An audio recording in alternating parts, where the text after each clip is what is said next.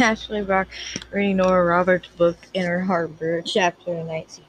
So he'd been a little hard on her, Philip told himself. Maybe he felt that she should have told him immediately that Gloria had contacted her. Party or no party, she could have taken him aside and filled him in, but he shouldn't have jumped all over her and then walked out. Still, in his own defense, he felt raw and annoyed and unsettled. He spent the first part of the night worried about her, and then the second part worried about himself. Was he supposed to be happy that she wormed her way through his defenses? Was he supposed to jump for joy that in a matter of weeks she managed to drill a hole in the highly polished shield he managed to so expert he maintained so expertly for over 30 years?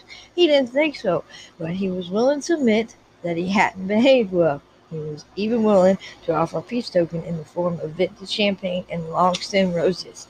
He packed the basket himself, two bottles of Dom, well chilled two crystal flutes. He wasn't about to insult that brilliant French monk with hotel glasses.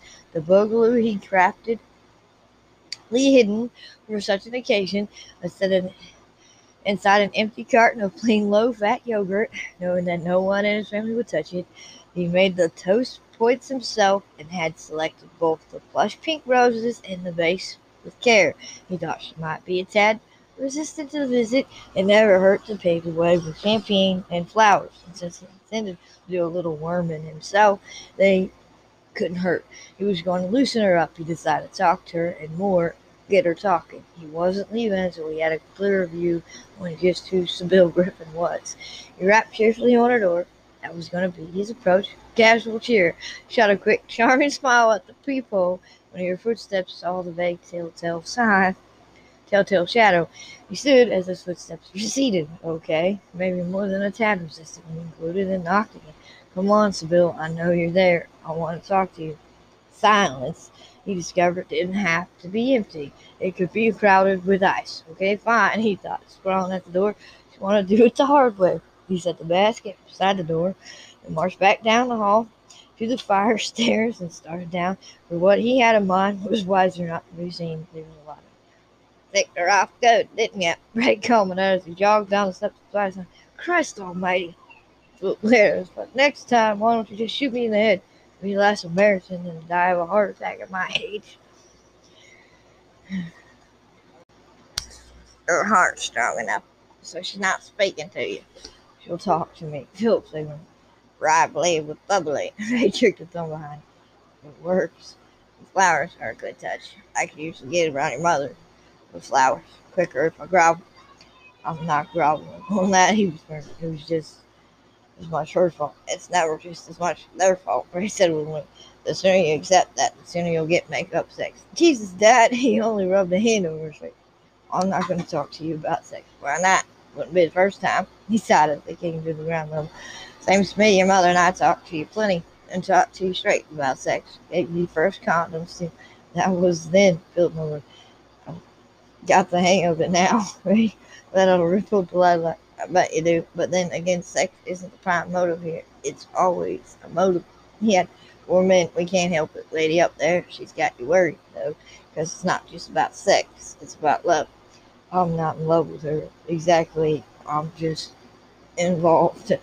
Love always was a tough one for you. Ray stepped down into the wind. Night zipped up the frayed side line jacket he wore over jeans. When it comes to females, that is, anytime things start to head towards serious, you start moving fast and loose in the opposite direction. He grinned at Phil. Looks to me like you're moving straight ahead this time. She says, and that noise pricked at the back of his neck as he walked over. She's going to be part of his life, our lives. I need to understand her. So that's part of it. But you slapped her back this morning because you were scared. Philip planted his feet, legs spread, rolled shoulders as he studied. Number one, I can't believe I'm standing here arguing with you. Number two, it occurs to me that you were a hell of a lot better at letting me run my own life when you were alive than you are as a dead man. Ray only smiled. Well, I've got what you call a broader point of view. I want you happy, Phil. I'm not going to move on until I'm sure the people who matter to me are happy. I'm ready to move on to, to be with your mother. Have you did you? How is she? She's waiting for me. The glow slipped over Ray's face and she's never been what you call the waiting type. I miss her so much. I know, so do I.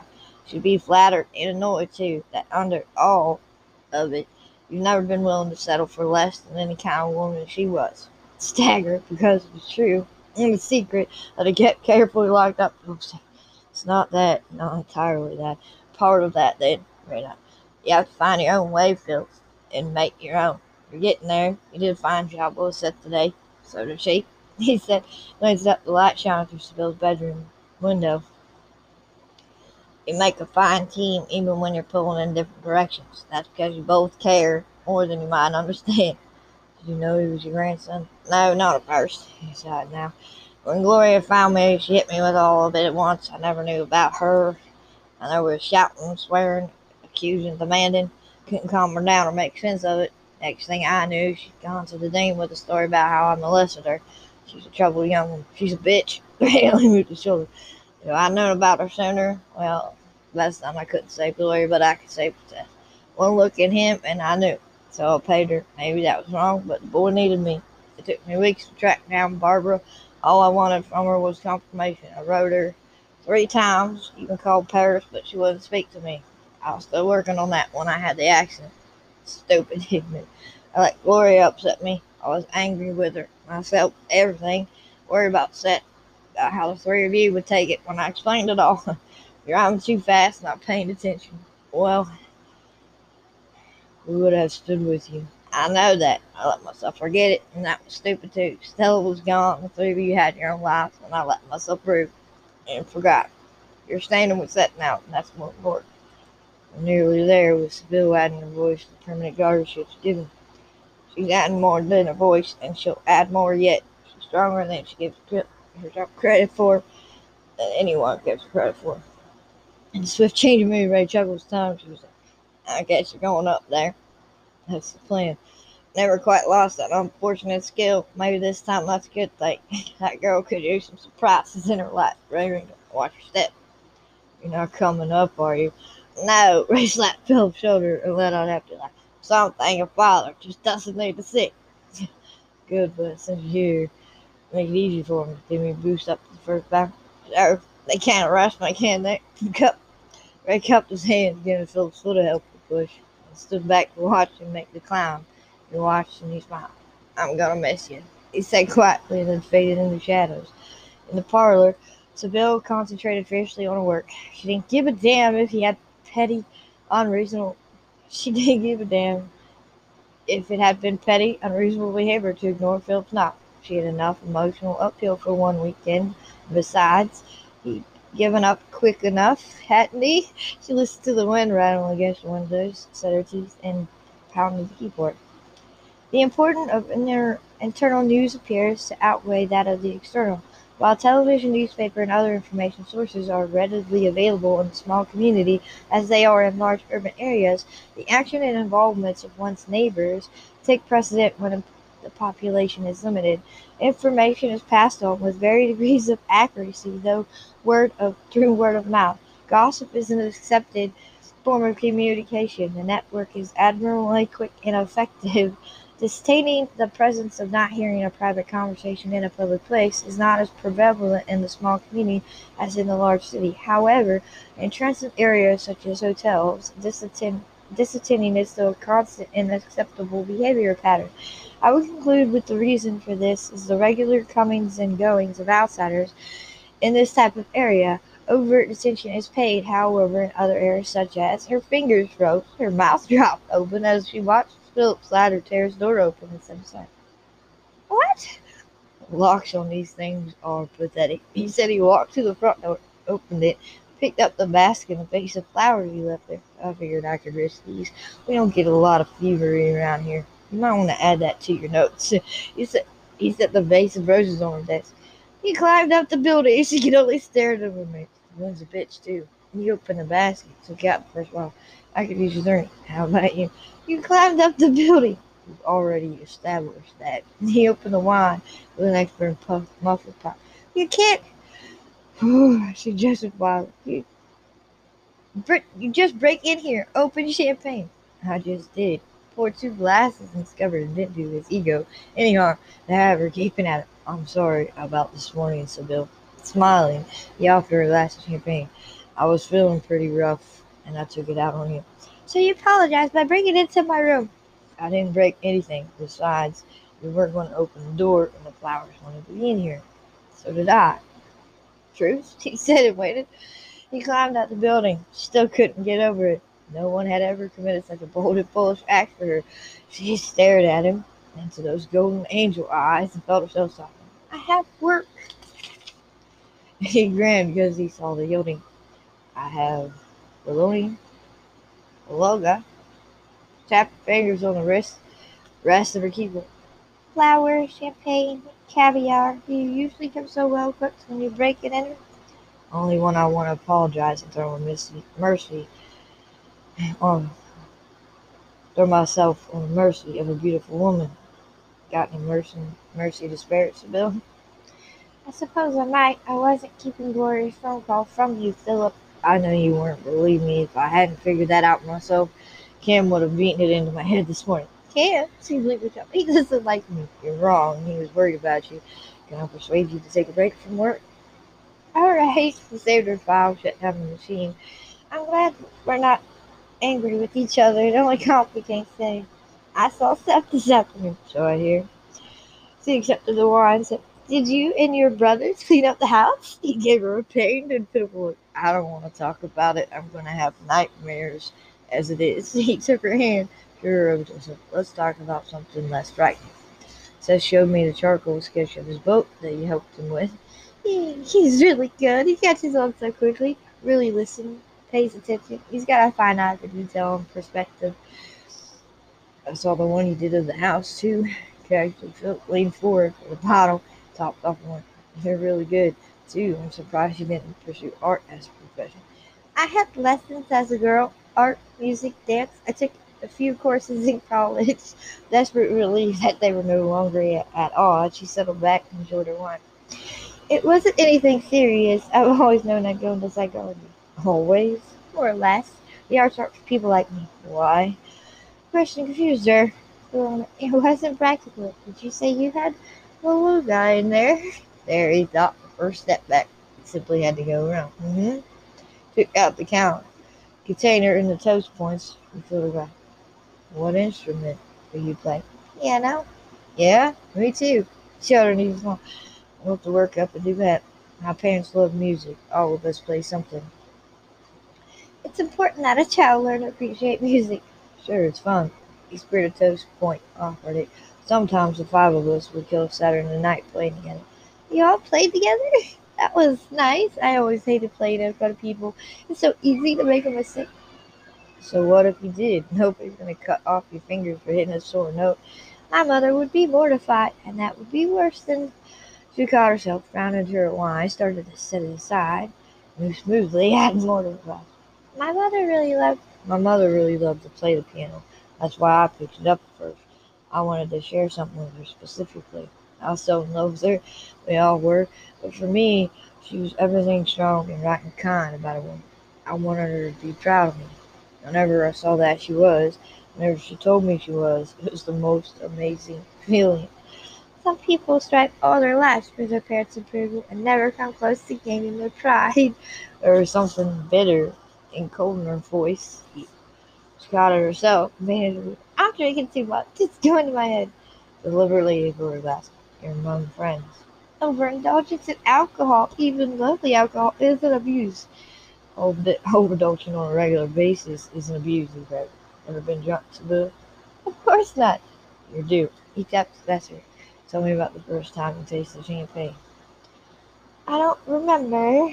We were often served watered wine at dinner when we were children. It was important that we learned to appreciate the proper wines, how they were served, what to serve them with, the correct glass for red, the correct glass for wine. I could easily have coordinated a formal dinner party for 20 when I was 12. Really? She laughed and let the wine froth me. It's important skill. Can you imagine the horror if one bungles conceited or serves an inferior wine with the main course? An evening in ruins, reputations in tatters. People expect a certain level of tendom at such affairs, but not a substandard merlot. You attended a lot of formal dinner parties? Yes, indeed. First, several smaller, what you might term practice ones with intimates of my parents so that I could be judged ready. When I was 16, my mother gave me a large, important dinner for the French ambassador and his wife. That was my first official appearance. I was terrified. Not enough practice. Oh, I had plenty of practice. Hours of instruction on protocol. I was just so painfully shy. Were you? He remembered tucking her hair behind her ear. Score one for Mother Crawford, he thought. So silly, but any time I had to face people that way, my stomach would seize up and my heart would pound so hard. I lived in terror that I would spill something, say something I shouldn't, or have nothing to say at all. Did you tell your parents? Tell them what?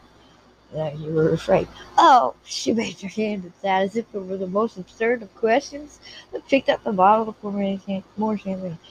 What would be the point? I had to do what was expected of me. Why? What could have happened if you had didn't? Would they beat you? Lock you in a closet? Of course not. They were monsters. They'd be disappointed. They'd disapprove. It was horrible when they looked at you that way. Tight-lipped, cold eyes, as if you were defective. It was easier just to go through it, and after a while, you learn how to deal with it. Reserve rather than participate. said well. I've made a good career out of it. Maybe I didn't fulfill my obligations by making an important marriage and giving a lifetime of those beastly dinner parties and raising a pair of well-bred, well-behaved, proper-bred children, she said with a rising heat. But I made good use of my education and a good career, which I'm certainly more suited for than the other. I'm out of wine. Let's slow down a little. Why? She laughed and looked up the second moment or so. We're among friends. I'm getting drunk and I think I like it. What the hell? Philip I took the bottle from her. So open it, he wanted to dig under that proper and polished surface of hers. Now that he was there, there was no point in backing off. But you were married once, he reminded her. I told you it didn't count. It was not an important marriage. It was an impulse, a small, a attempt at a rebellion. I made a poor rebel. Hmm. She swallowed champagne just that. I was supposed to marry one of the sons of my father's associates from Britain. Which one? Oh, either they were both quite acceptable, distant relatives of the Queen. My mother was quite determined to have her daughter associated by marriage with royalty. It would have been a triumph. Of course, I was only 14, so she had plenty of time to work out the plan, the timing. I believe she decided I could become engaged formally to one or the other when I was 18. Marriage at 20, first child at 22. She had it all worked out. You didn't cooperate? I didn't get the chance. I might very well have cooperated. I found it very difficult to oppose her. She brooded over that for a moment, and then washed it away with more champagne. But Gloria seduced them both at the same time in front of the parlor, in the front parlor while my parents were attending the opera. I believe it was Bellini. Anyway, she waved her hand again. again. They came home, found the situation. There was quite a scene. I snuck downstairs and watched part of it. They were naked. Not my parents, naturally. High on something, too. There was a lot of shouting, threatening, pleading. This from the Oxford twins. Did I mention they were twins? No, you didn't. Identical, blonde, pale, Latin, lantern jaw. Gloria did get give two damns about them, of course. She did it, knowing they'd be caught because my mother had chosen them for me. She hated me, Gloria, not my mother. My mother didn't hate me. What happened? The twins sit the twins were sent home in disgrace, and Gloria was punished, which led inevitably to her striking back by accusing my father's friend of seducing her, which led to another miserable scene and her finally running off. It was certainly less disruptive when her gone, but it gave my parents more time to concentrate on forging me. I used to wonder why they saw me as a creature and a child, why they couldn't love me, but then she settled back again. I'm not very lovable. No one's ever loved me and conferred, the woman and the child. He set his glasses aside and framed her face gently with him. You're wrong that. No, I'm not. Her smile was so warm. I'm a professional. I know these things. My parents never loved me. Certainly Gloria didn't. The husband who didn't count didn't love me. There wasn't any one of those kindly, good-natured servants who read about in books who held me against her bosom and loved me. No one ever bothered to pretend enough to use the word. You, on the other hand, are very lovable. She read her finger up his chest. I've never had sex when I'm drunk. What do you suppose it's like? Sybill, he caught her hand before she could check. They underestimated and undervalued you. You should, shouldn't do the same for yourself. Lot. She leaned forward, managed to nip his bottom lip between her. My life's been a predictable bore until you. The first time you kissed me, my mind just clicked off. No one ever did that to me. When you touch me, so she brought her joined hand to her breast. My skin gets hot and my heart pounds and my insides get loose and liquid. You climbed up the building, her mouth rumbled over her show. You brought me roses. You wanted me, didn't you? Yes, I wanted you, but not just take me. She let her head fall back so she could look into those wonderful eyes. I've never said that to a man before. Imagine that. Take me, Philip. Then the words were partly apart from Just take me. The empty glass slipped out of her fingers as she wrapped her arms around him. Helpless to resist, he lowered her to the sofa and took. The dull ache behind her eyes, the more lively one dancing inside her temples, was no more than she deserved. Sybill decided as she tried to draw both, drown both of them under the hot spray of the shower. She would never, as God was her witness, overindulge in any form of alcohol again. She only wished the aftermath of drink. The drink had resulted in memory loss as well as a hangover, but she remembered much too clearly the way she rattled on about herself, the things she told Philip, humiliating private things, things she rarely even told herself. Now she had to face him. Had to face him in the fact that in one short weekend she had wept in his arms and gave him both her body and her most carefully guarded secrets. She had to face the fact that she was hopelessly, and dangerously in love with him, which was totally irrational, of course. The very fact that she believed she could have developed such strong feelings for him in such a short amount of time and association was precisely why those emotions were hopeless and dangerous. Oblivious, obviously, she wasn't thinking clearly. This barrage of feelings that had tumbled into her so quickly made it all but impossible to maintain an objective distance and analyze. Once that was settled, once all the details were arranged, she would have to find the distance again. The simplest and most logical method was to begin with geographical distance and go back to New York. Undoubtedly, she would come to her senses once she picked up the threads of her own life again, slipped back into a comfortable, familiar routine. However miserably dull that seemed just now, she took the time to brush her wet hair back from her face, to carefully cream her skin, adjust the lapels of her robe. She couldn't quite take full advantage of her breathing technique to compose herself. It was hardly any wonder but with the drag of a drag of the hangover. But she stepped out of the bathroom with her features calmly arranged and walked into the parlor, where Philip was just pouring coffee from the room service tray. I thought you could use this. Yes, thank you. She carefully censored her gaze over the key champagne bottle and the scattered clothing that she'd been too drunk to pick up the night. Did you take it, Ashley? Yes, I'll be fine. She said, she said it stiffly, accepted the cup of coffee, and sat with the desperate care of an invalid. She knew she was pale, hollow-eyed. She'd gotten a good look at herself in the steamy mirror, and she got a good look at Philip now. Wasn't pale at all, she noted, nor was he hollow-eyed. A lesser woman would despise him for it. As she sipped her coffee and studied him, he muddled, her muddled mind began to clear. How many times, she wondered, had he refilled her glass the night before? How many times had he refilled his own? It seemed to her there was a wide discrepancy between the two. Resentment began to stir. She watched him generously heap jam on a piece of toast, even though the thought of food had her shaking stomach. Hungry? She asked him, starving. He took the lid off the plate of scrambled. You should try to eat a little. She'd rather die. Sleep well. Yeah.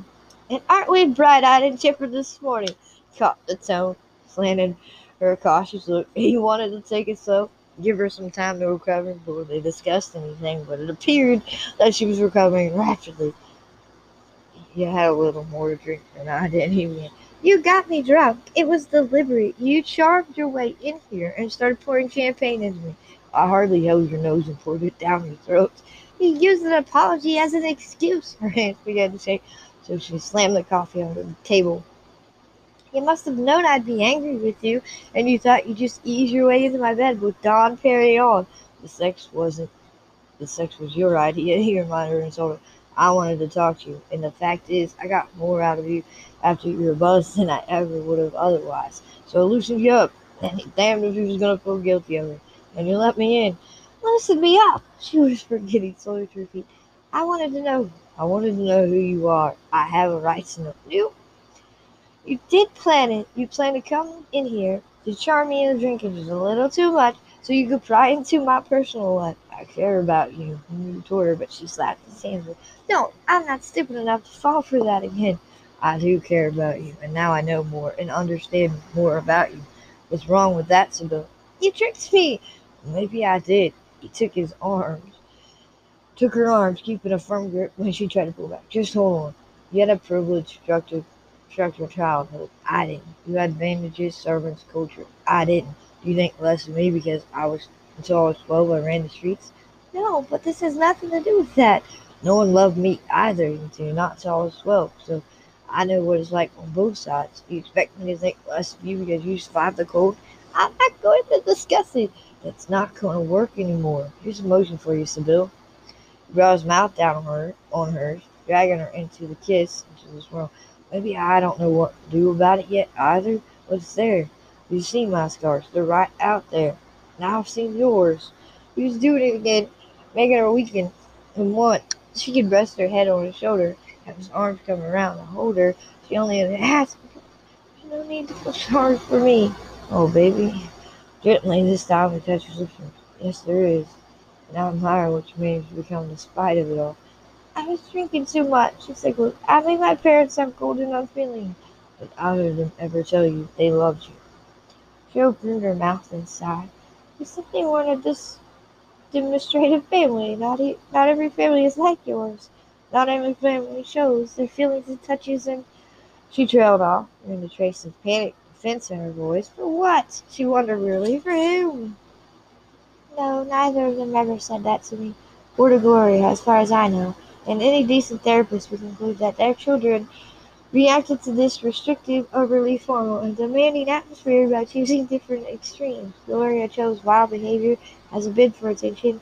I confirmed in a bid for approval. She equated sex with affection and power, and fantasized about being desired and forced by men in authority, including her legal and her biological fathers.